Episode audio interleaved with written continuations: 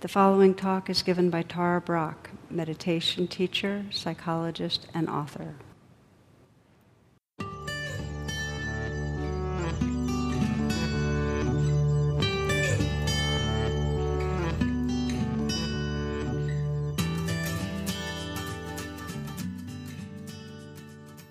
Namaste and blessings. I'd like to begin this talk with a story told by a man named Jarvis Masters, who is someone I've come to admire really greatly. Jarvis has been on death row at San Quentin for quite some time now, and uh, a good number of years ago he became a Buddhist and began meditation practice, which has really uh, been at the center of his life there. He took the, the Bodhisattva vows of compassion, and um, he wrote a book, a memoir, and this is from the memoir that I'll be telling you. He tells a story of being in the prison yard one winter day and a seagull landed in a puddle. And a big young inmate next to him picked up a rock to throw at the seagull. And so, following his vow of compassion, Jarvis instinctively raised his arm to stop the thrower. And then the young man, of course, inmate shouted, What are you doing? Because, you know, you're not supposed to interfere with other people. You do it at the risk of your own life, in a way. So Jarvis describes looking back and spontaneously responding, That bird got my wings. That bird got my wings. Okay? And so with this, the young man looked at him really quizzically and uh, lowered the stone, and everybody else relaxed because they were waiting to see some real violence go on. And Jarvis recounts how afterwards, for the next number of days, different inmates would come up and say, Well, what do you mean by that? And he didn't say anything. He didn't, he didn't tell them. It was like a Zen koan, you know. But, um, and yet everyone knew what he meant. And we all know that bird got my wings. That in some way, uh, we all have these, these wings of awareness and love that can bring us to freedom. We all have that. And Jarvis knew it. He was speaking to this capacity in us.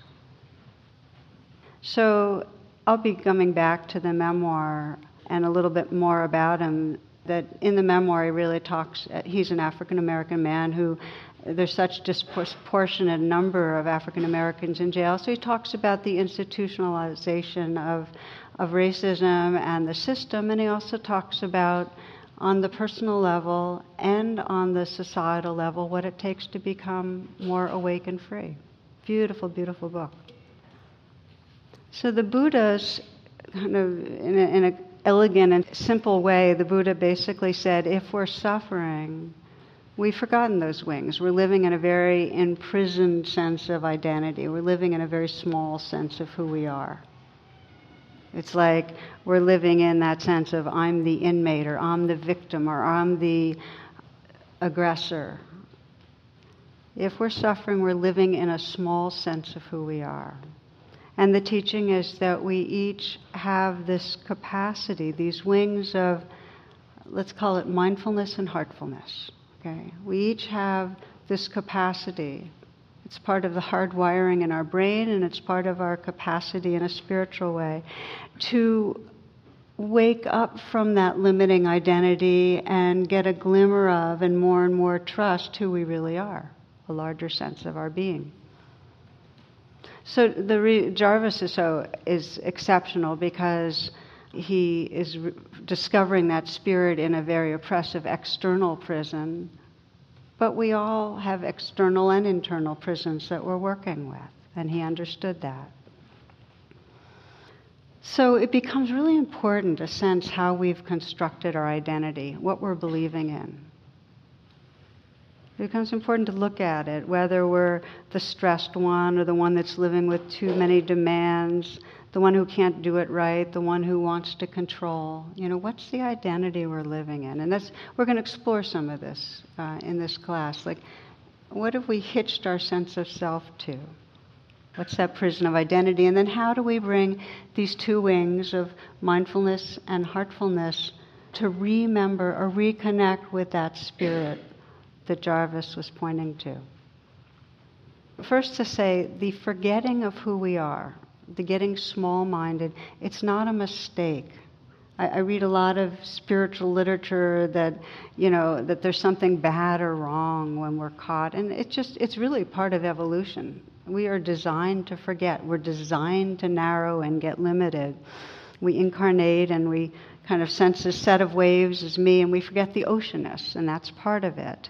And if we get arrested in what's called the egoic level, where we're thinking, oh, I'm a separate self and I have to do this and this is bad and this is good and others are less or greater, if we get arrested there, we suffer. And as we'll look at together, that suffering we can either lock in and really become a suffering self, or that suffering can be your wake up to deepen attention, to wake up the two wings. And I can look at every life, including my own, and sense that every one of us, we get caught in feeling we're smaller than we, who we are. We have suffering, and sometimes we compound that suffering by getting reactive, and other times we go, wait a minute, and we let it be a wake up. Okay, so that's we're going to look at that some more. And the reality is, most of us spend huge swaths of time in what I'm calling the egoic level of identity.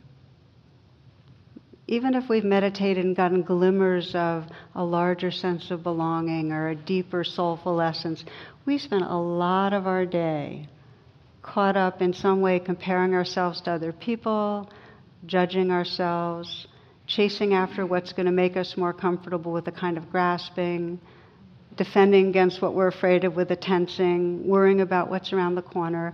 And the biggest indicator is most of our narrative circles around a sense of a protagonist, moi.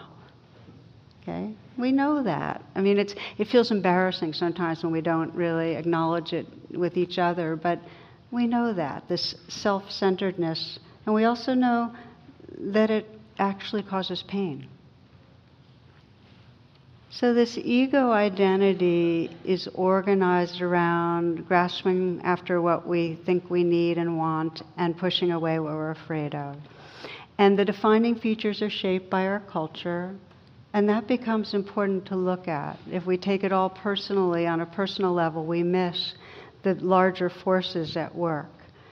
That our culture, and this is set and the sta- standards set by the dominant culture within our culture, which is white and often male, uh, for a, that makes us competitive, makes us aggressive, makes us have standards of achievement that uh, really are very particular. That if you are to be respected and esteemed, you have to kind of achieve in a certain way, and it has a financial component. And we have standards of how one should look, the best ways to look, and how bodies should be, and all sorts of other things. Then our parents become the messengers of the culture, and because they want for us to do well, uh, they kind of in a very often in a very critical way let us know how we should be and the more our parents have unmet needs for feeling loved and seen, the less they're able to love and see us. And so the message gets passed down, and this is again formation of identity, that how you are is not okay and you need to be different. And that's a very core part of most of our identity. That if we look really close in at our sense of ourself, there's a sense of a self that should be more and better and isn't really enough as we are. And I'm curious, how many of you have noticed that? Can I see? Okay. Okay, so I'm preaching to the choir. Sometimes it's really blatant how the criticism happens and the messages get conveyed. Sometimes it's more subtle. I'll read you one story from Deborah Nystrom that has always impacted me. She climbs easily onto the box that seats her above the swivel chair at adult height, crosses her legs, left ankle over right, and smooths the plastic apron over her lap, while the beautician lifts her ponytail and mocks, coarse as a horse's tail. Then, as if that's all there is to say, the woman at once whacks off and tosses its foot and a half into the trash. And the little girl who didn't want her hair cut, but long ago learned successfully how not to say what it is she wants, who even at this minute cannot quite grasp her shock and grief, is getting her hair cut. For convenience, her mother put it, the long waves gone that had been evidence at night when, loosened from their clasp, she might secretly be a princess. Rather than cry out, she grips her own wrist and looks to her mother in the mirror. But her mother is too polite or too reserved or too indifferent to defend the girl. So the girl herself takes up indifference, while pain follows a hidden channel to a place almost unknown to her, convinced as she is that her own emotions are not the ones her life depends on. She shifts her gaze from the mother's face back to the haircut now so steadily as if this short haired child she sees were someone else.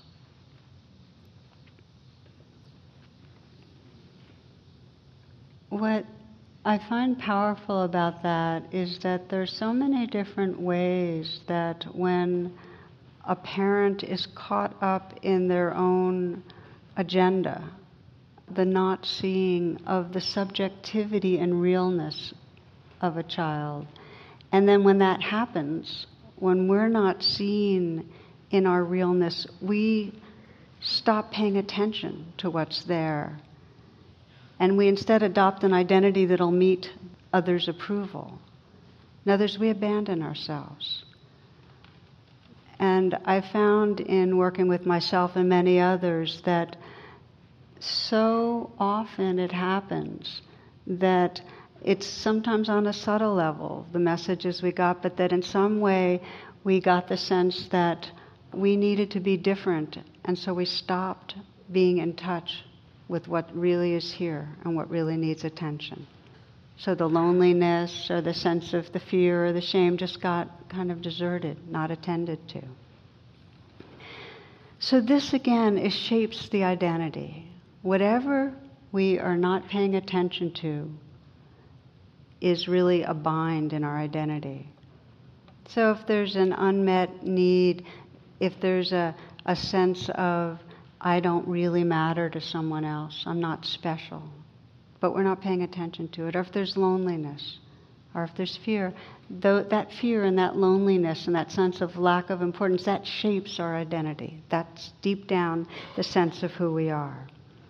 So then what we do, because no, we're wired to not want to sit down in a not okay self, is we take on strategies to be better. And they become part of our identity too. And I call this the spacesuit self because we enter a difficult environment, and most of us, in some way, are trying to shape ourselves to get approved of and to get love. And if you look at almost any conversation you have with another person, it's rarely spontaneous. It's usually got some presenting of a self in a way that hopes for getting a certain response. Does that resonate for you? So rather than our, our spontaneous energies coming and our passions and just authenticity, um, we present a self, and that becomes, again, we, we think that's what we are. Our identity gets hitched to it. So these are the spacesuit self is going around trying to meet our needs and trying to prove things and defend us. And there's a lot of different strategies, but some of the main ones is that we try to soothe ourselves by, by chasing after pleasure. And so we all have our, ver- our versions of what we get attached to, to comfort and soothe and please ourselves. And when it's strong, when there's strong unmet needs for security and love, then the, then the attachment becomes addiction. Okay? Does that make sense? The stronger the unmet need, the stronger the false refuge. So then we get addicted. We, we get hooked on, like as a society, because we have not faced our fears, we get hooked on over consuming. We get hooked on oil. We get hooked on ways of trying to consume and in the process destroy our environment, our natural, our, the body, our larger body. And we do it personally too. We destroy our bodies and our minds by the kind of trying to consume in a way that will soothe and comfort us. And then we get addicted to our possessions and to money and to things that, it's as uh, Thoreau said, we spend our life fishing only to find it wasn't fish we were after. I like this story of a young man who um, asked God how long a million years is to him. And God says, Well, a million years to me is just like a single second in your time. And then the young man asked God what a million dollars is to him. He goes, Well, a million dollars to me is just like a single penny to you. Then he gets up his courage and says, God, could I have one of your pennies? and God says, Sure, just a second.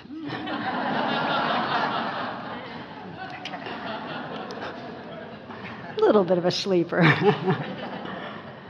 but we know it. We know how um, we get fixated on a substitute pleasure. We know that. Another little saw a little headline saying executive quits fast track to spend more times with his possessions, you know. so so we get hooked. And in that getting hooked, we actually can't address the deeper need for love and for belonging that's there.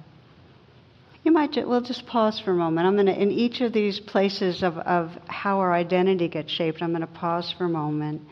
And you might sense the identification with the wanting self, where you get caught in, where you're hooked on something, whether it's getting approval, or having more money, or more possessions, or when you get hooked on food or something that's mind altering, marijuana or alcohol. And just take a moment to sense when you're chasing after. And just be real honest with yourself.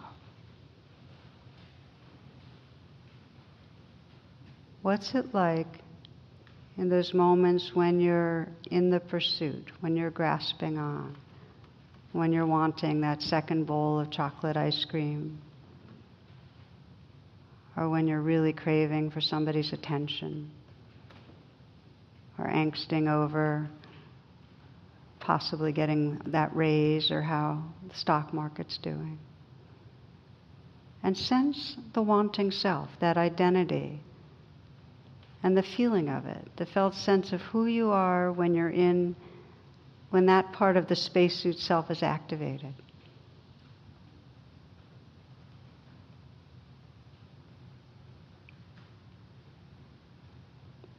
Just keep that in mind because we're going to just review a few different ways that we do substitute seeking and to try to satisfy needs and how they shape our identity. Another one is that uh, we try to control things. We try to control ourselves and we try to control other people. And again, we have this deep, the unmet need is for feeling connection and feeling security, feeling of fulfillment in relationship. But when it's not going our way, we get tight. And then we use guilt. That's one of the big ones. We use threats. We use punishment. Sometimes it's passive. We withdraw ourselves. Because I am, uh, my background is Jewish from all sides, I get to read this one. A Jewish man calls his mother in Florida, Mom, how are you? Not too good, said the mother. I've been very weak. Son says, Mom, why are you so weak? She replies, Because I haven't eaten in 27 days. The son says, That's terrible. Why haven't you eaten in 27 days? And the mother answers, Because I didn't want my mouth to be filled with food if you should call.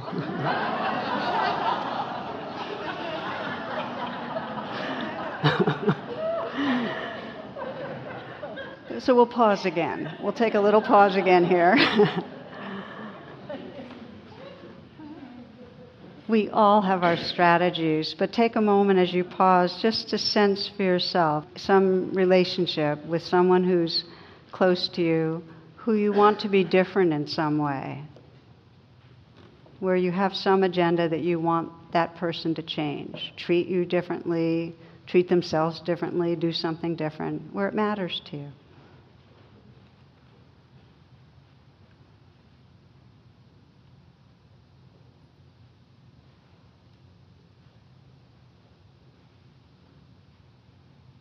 And sense how you try to control, whether you withdraw affection, whether there's uh, coming in sideways with your criticism, whether there's some threat or some guilt. Whether you close off in some deep way. How do you control? And most important, as you're controlling, what's your sense of self?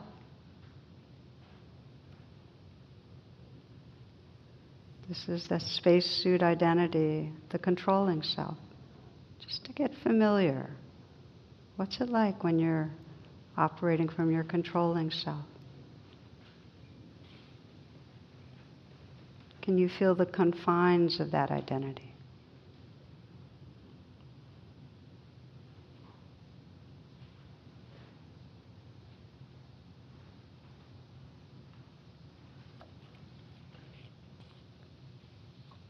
We'll keep going, and I'll, I'll name one of the other, what I call false refuges, or ways that the spacesuit self operates. And this is the main one. It's really an extension of controlling, which is judgment. And we uh, use judgment a lot when we have un- if we have unmet needs for feeling loved and secure. We'll use judgment to try to make ourselves a better person, a more lovable person.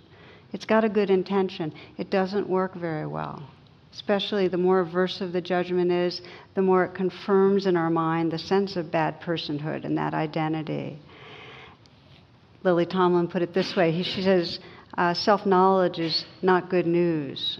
And then she goes on. She goes on to say, "I always knew I wanted to be somebody, but I guess I should have been more specific."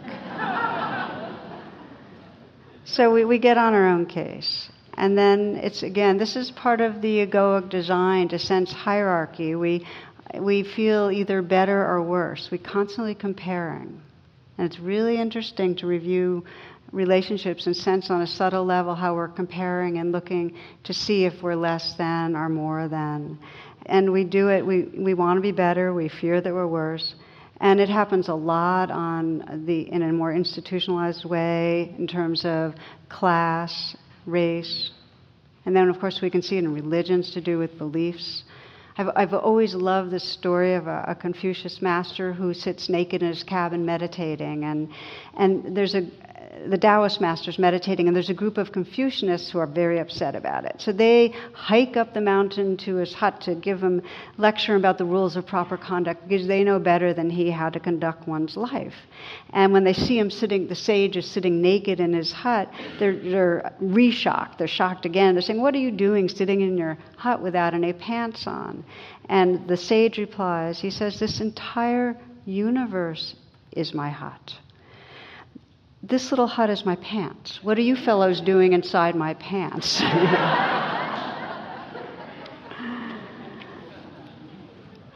so, again, we'll pause to review this because I want you to look at the identity that shapes around judgment because it's so deep and so pervasive. So, if again, you might close your eyes. We'll do it in a, in a very simple way. I want you to think of, if you can, someone who you were with today or yesterday, or you spent some time with, where you might be aware that you were in some way rating as superior or inferior. Someone you were looking down on in some way, where there was some disdain, or someone that was inflated in your mind.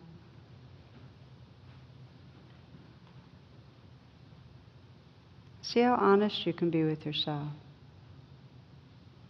Where you're feeling either more important or less important.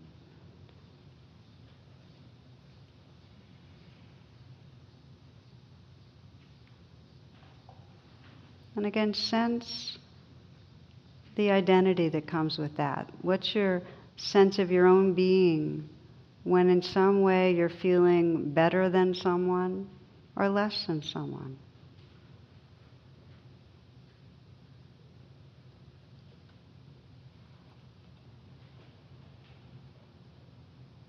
So you've kind of tapped into a bit of what's the sense of yourself, your identity when you're wanting, when you're grasping after things, when you're aversive or trying to control people. when you're judging, when you're superior, inferior. And these are just some of some of the strong ways that the spacesuit self takes shape. And the real inquiry is can you sense the confinement of it? As a caterpillar might in a cocoon when it's ready to burst out, can you sense how small it makes you? That it's not really who you are, but it makes you feel very small, small minded. Can you sense the prison of identity? Because the more you can mindfully recognize when your strategies are in action, when you're in your spacesuit self, the more you can actually start getting that that's not who you are. The suffering is when we actually believe we're the defenses, the aggression, the wanting, the judge.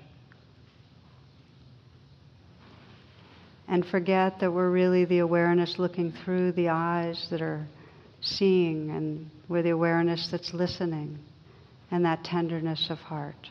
We forget. So we're moving now to sense okay, so that's the prison we're in. I mean, there's all sorts of external prisons in this society and prisoning institutions and so on, but the internal way we imprison ourselves is by buying into an identity that's small, identifying with the wanting self, the fearing self, the judging self. And in order to open beyond it, we need to begin to activate the two wings. We be, need to be able to see what's happening, that's the wing of mindfulness, and bring kindness and compassion to it, that's the wing of heartfulness. Mindfulness, that's really understanding what's going on. Heartfulness, that's the care that we bring to the moment. This is Pema Chodron.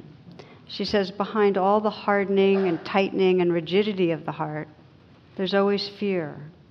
But if you touch fear, behind the fear there's a soft spot. And if you touch that soft spot, you find the vast blue sky. You find that which is ineffable, ungraspable, and unbiased, that which can support and awaken us at any time. So I feel like this is a beautiful description of bringing the two wings to the rigid identity, to the place that we're stuck we bring it and we find the fear behind that and the vulnerability, and then deep down we find the space, the awakeness that Jarvis pointed to, the two wings that really allow us to be free. So, I'd like to do is a brief guided reflection on just that. I'm going to invite you to pick a, a place where, you're, where you get stuck where your sense of your identity is small, and we'll, I'll give you some more guidance on that. And we'll just practice a little with the two wings, and then we're going to open it to bring the two wings to other people.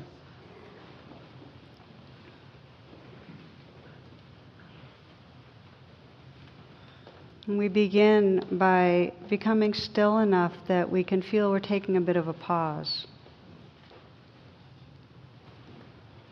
This is an opportunity, even in just a few minutes, to get a taste of freedom, of some healing.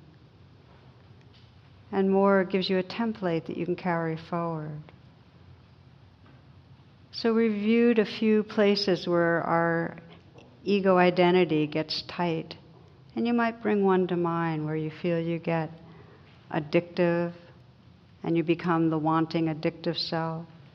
Or you get controlling and you become the controlling self. Or you become the judge, you're kind of inflated or punitive. Or maybe you're the deficient one.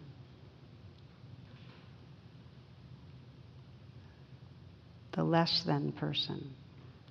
But pick one, one of those identities and a situation that brings it up. where you get caught in a, pla- in a space that you know is small, where the cocoon is really tight.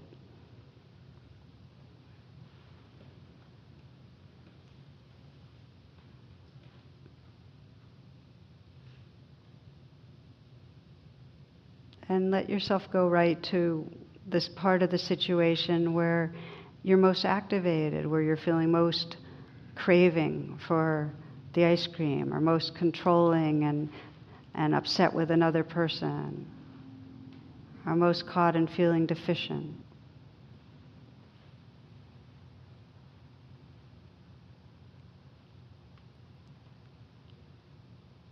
And sense as you do behind the behaviors, the unmet need, that, that vulnerability, what you're afraid of,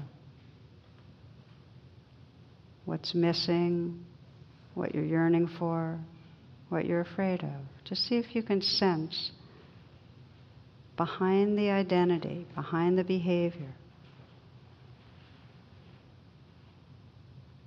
that fear, that vulnerability. You're beginning as you do to bring the wing of mindfulness. To recognize, as if you're looking through the eyes of the wisest being in the world, to recognize behind that spacesuit that there's some fear. And you might put your hand on your heart as you continue to activate the wing of heartfulness. To just start offering to that fear a very gentle presence. All you're doing is offering a gentle presence so you can sense really what Pema calls the soft spot. That there's a tenderness inside us. There may be a message you feel you want to offer to the unmet need, the fears in you. You might simply just offer the language of, I'm sorry and I love you. So, this is the wing of heartfulness mindfulness and heartfulness. And as you bring these wings to this sense of what's underneath the spacesuit, Sense your own experience of your own being right now. Can you, can you feel a bit more space? More openness, more tenderness.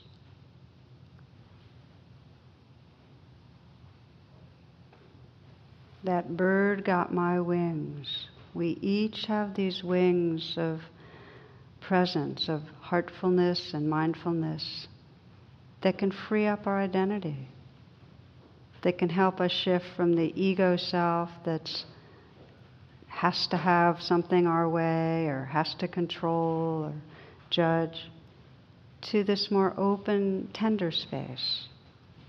This is the freedom that's possible.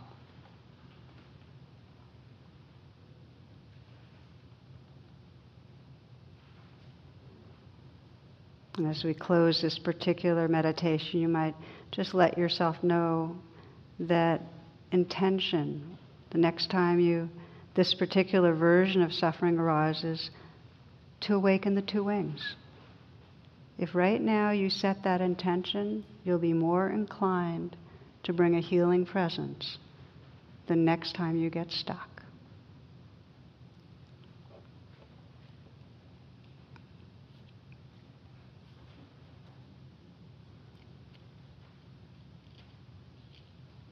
Okay, so if you'd like to open your eyes, please do.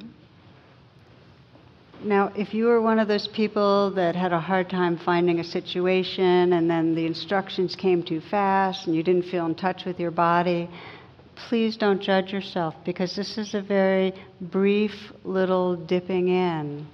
But the again, the template, the process is yours. That bird got my wings. You have those wings. If you let the situation be a wake up, that's the key. Let whatever goes on where you feel that tightness, that tightening, that your sense of who you are is, is getting small. Oh, these wings of mindfulness and heartfulness, can I bring that attention? Can I bring that attention right here? Okay, now, what happens is that the more we do this, the more we begin to sense the who we are that is much vaster and deeper and purer than any version of the spacesuit self. We start sensing the spirit that shines through. And then what happens is we start looking around, and instead of seeing other spacesuits moving around, we start seeing who's looking through the mask. We start sensing the spirit shining through all those other beings too. In other words, the more we're identified as egoic self, the more we see others' egos and fixate on them. The more we sense the light, the tenderness, the heart that's there, the more that's what we can pick up in others, and we can mirror it back and bring it out of them. So, this last piece that we're going to explore is that. How do we, when we encounter others that are caught in their smaller self, they're forgetting, how can the two wings help us both not to react within ourselves and also to hold the vision and the sense of who they really are?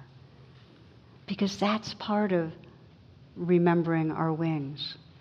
We can do it for others. Jarvis, and this is the reason I'm so inspired by him, it's amazing the effect he's had on other inmates in prison. It's amazing. So we begin to sense that. When we're living in a small sense of ourself, others become what I call unreal others. What we see in others then is that they're wanting are they're fearing. And what we, what we get, what happens inside us is we encounter the unreal other, and either we want something from them, they have something to give us, or they're in some way an obstacle and we want to push them away, or they're threatening because they make us feel bad about ourselves and we get defended but we're reacting as if the other is an object. We cannot see the dimensions of that being. We're reacting to a spacesuit. And I sometimes sense this with driving, that the other car is like, like a representation of the person. I'm almost sensing that the person is their car.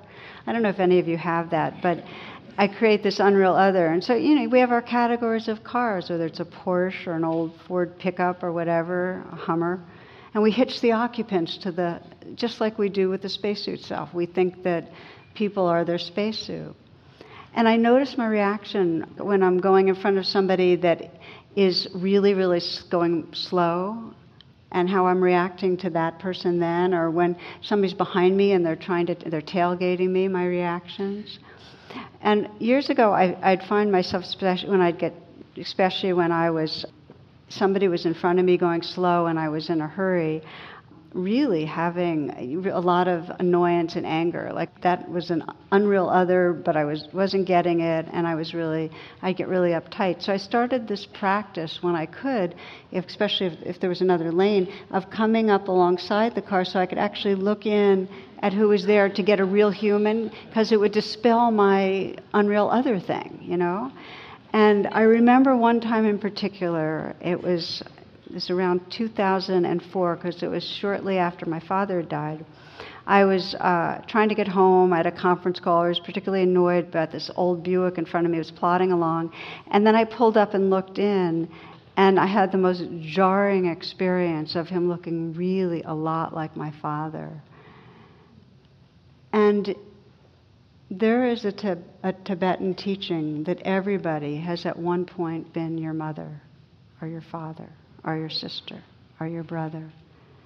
And if we could look at everybody and see past the mask and get that this being that's looking out is the same awareness as is looking out of my eyes, and we are in relationship, in a relational dance, it would entirely change our world. And there was something about having the unreal other of this Buick that was in my way and then having it become a being like my father that really um, deepened my commitment to seeing past unreal other. But it takes a lot of practice. It takes the two wings because we do a lot of training formally with bringing the two wings to our inner life. We don't do so much when we're in relationship with another, bringing the two wings to our experience of another. So I want to share a story that gives a sense of how we start widening the circle of awareness and compassion when we can not only bring it inwardly. Remember, oh yeah, that bird's got my wings. We can bring it to this, but we also can bring that mindfulness and heartfulness to another. And this, uh, the story I'll share is one that, that I wrote up in True Refuge. And so the more, you'll find it more fully there, but it's had, it had a big impact on me. And this is a friend of mine from college. This is an African American man who became a photojournalist. And he married a Caucasian woman. And I lost touch with him, but he got in touch with me, um, you know, we hadn't seen each other for 15 years, 20 years. And he got in touch with me, and he had been practicing in kind of Tibetan Buddhism. And he was now in a family situation where this woman's mother was openly hostile towards their marriage. Okay. And he was, and she was rude when they'd visit. And so he was, of course, hurt and angry, and his wife was outraged, and she said, You know, we don't have to ever visit them. I'm okay if we just cut it off. But part of his spiritual path, and he, was follow, he followed Trungpa Rinpoche, was this that he had taken the bodhisattva vows that whatever circumstances arise, may it awaken compassion. That was one thing.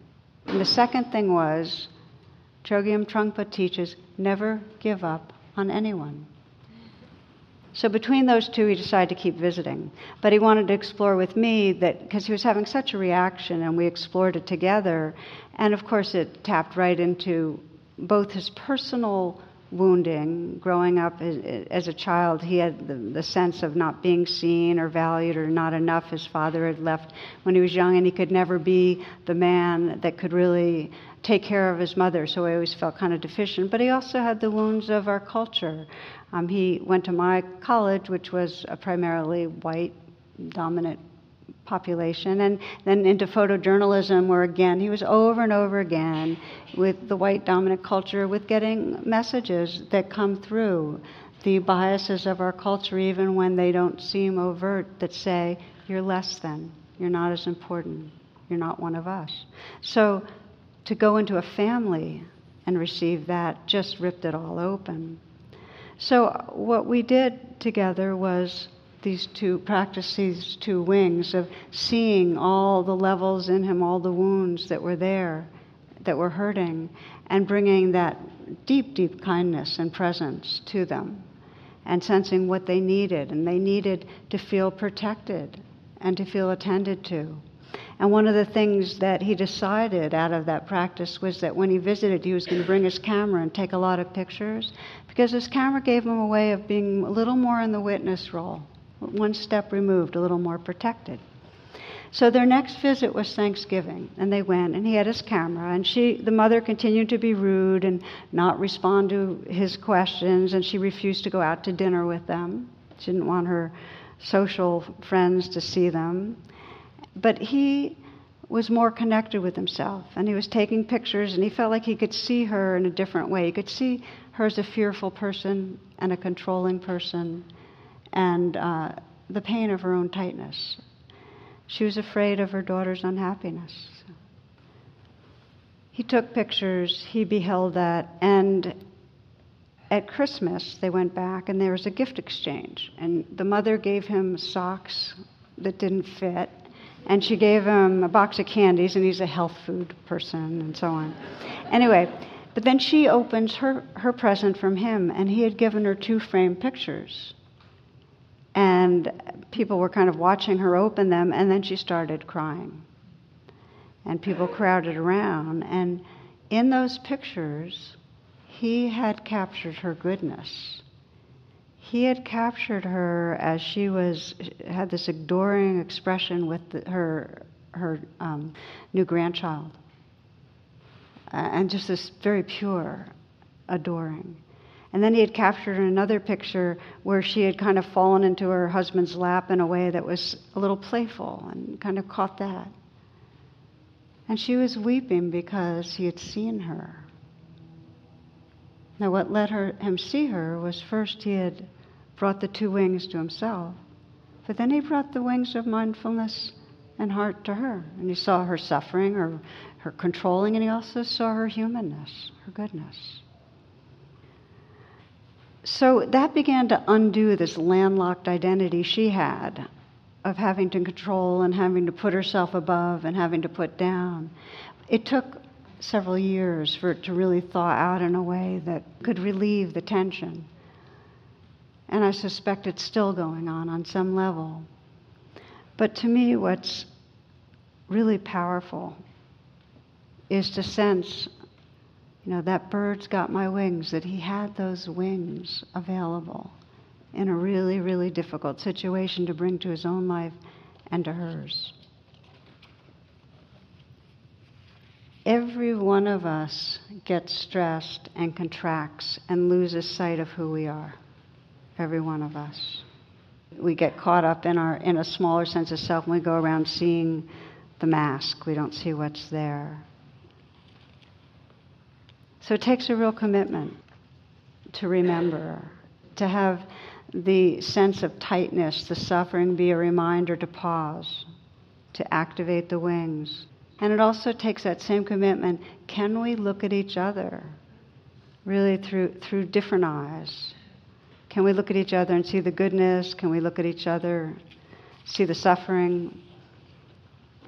I was thinking about the story I shared with you after I got back. I was away for a week on the Cape with family, and part of it was my son, and he invited his friends. So we had quite a lot of people in one place for a week, which was a lot of fun and celebration, also moments of tension and stress and so on.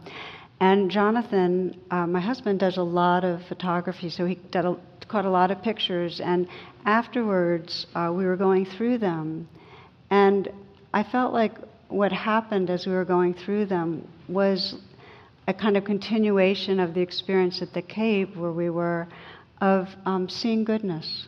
That we would look at people in kind of moments of um, that were more spontaneous and we just slowed it down. And each person that we had been with for that week, we just looked at these pictures and let ourselves take in the goodness. And it was really a beautiful way to, it was kind of like a finishing of time with others.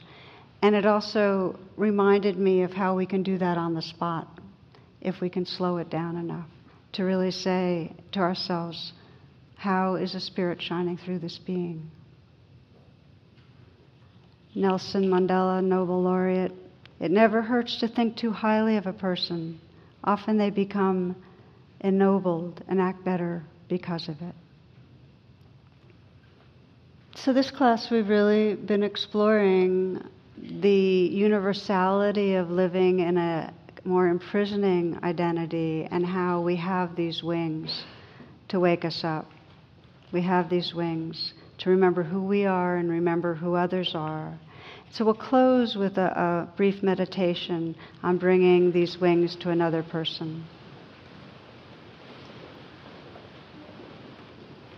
And as you come into stillness, um, I've referred a lot to Jarvis through this talk, and I really recommend. I haven't read his memoir, but I've read parts of it.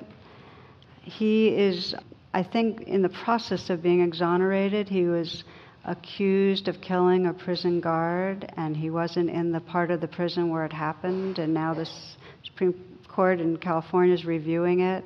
So if you look him up, you'll find his story. It's very powerful, and you might find it a compelling one to be following.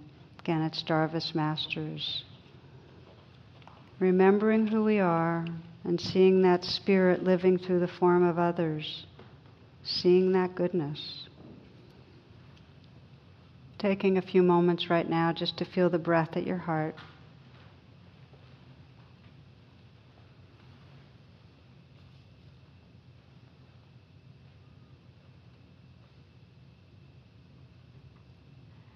And let yourself bring to mind someone who's very easy for you to love.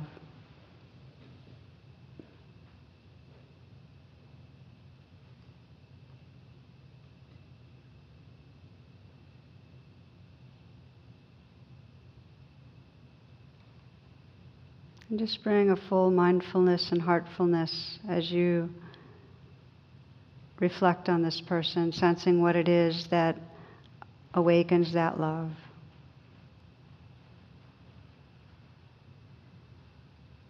And sense you're looking at this person as if for the first time. So you're not being influenced by your past knowledge, really, or experience so much. Look for what you might have missed because of familiarity.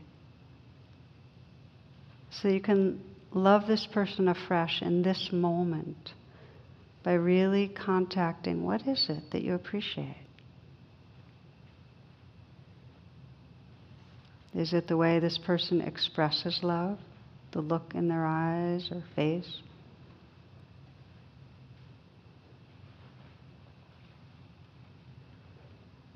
This person's curiosity or brightness, humor, vitality.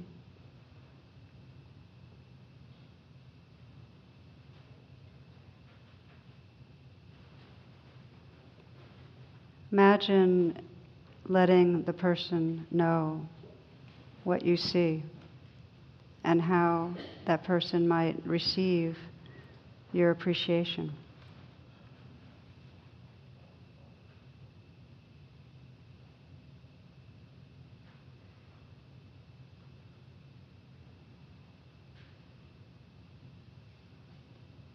And then bring to mind someone else that you care about.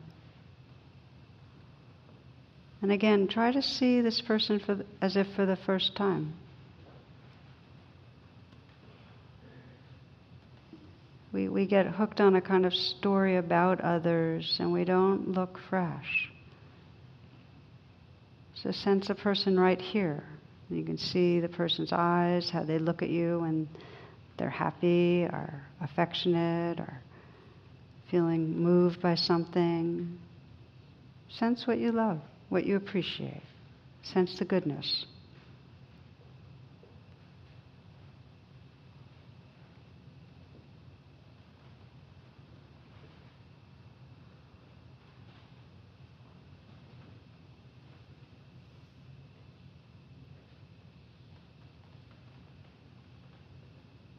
And again, imagine letting that person know what you appreciate.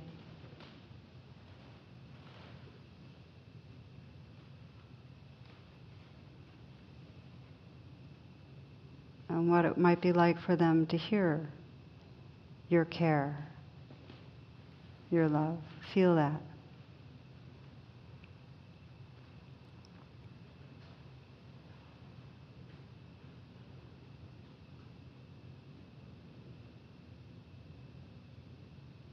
And then bring your attention to your own experience of your own heart right now sensing the unfolding of these wings of attentiveness, this mindfulness, this heartfulness, and just sense the who you are, that mystery and spirit that can shine through.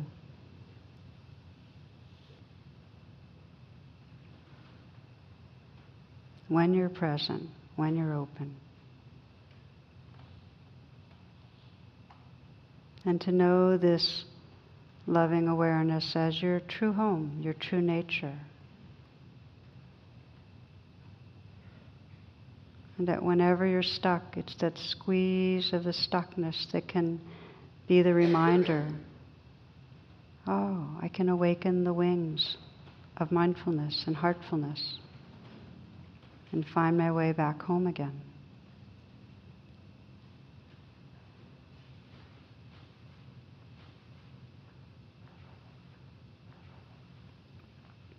Namaste, and thank you for your attention.